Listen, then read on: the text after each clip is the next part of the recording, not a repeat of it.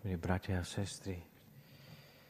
V dnešnej stati Matúšovho Evangelia Ježiš hovorí svojim poslucháčom, že Boh je Otec. Boží ľud, ktorý ho počúva, sú Židia, teda Izraeliti, ktorí poznajú Boha veľmi dobre, Boha Abraháma, Boha Izáka Boha Jakuba. Poznajú Boha zo Sinaja, kde dostali zákon a desatoro. Poznajú Boha, ktorý ich vyslobodzuje mocnou rukou z Egypta. Ako sme počuli, poznajú Boha dnes silného, e, nepremožiteľného, väčšného.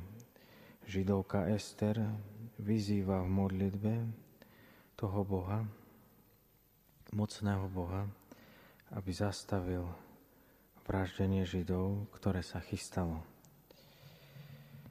Mocného Boha, ktorý zachraňuje a ak treba ničí nepriateľa, dnes Ježiš predstaví vo veľa ušom vzťahu k človeku. Boh nie je len pán, ktorý, má, ktorý na chvíľu príde a urobí poriadok a zase sa vzdiali od ľudí. Boh je aj Otec, ktorý neustále načúva svojim deťom. Každý záchvev môjho srdca, čiže dnešné klop, klopanie, hľadanie a prozba človeka, každé to, každé to obrátenie sa Bohu, Boh veľmi dobre vníma.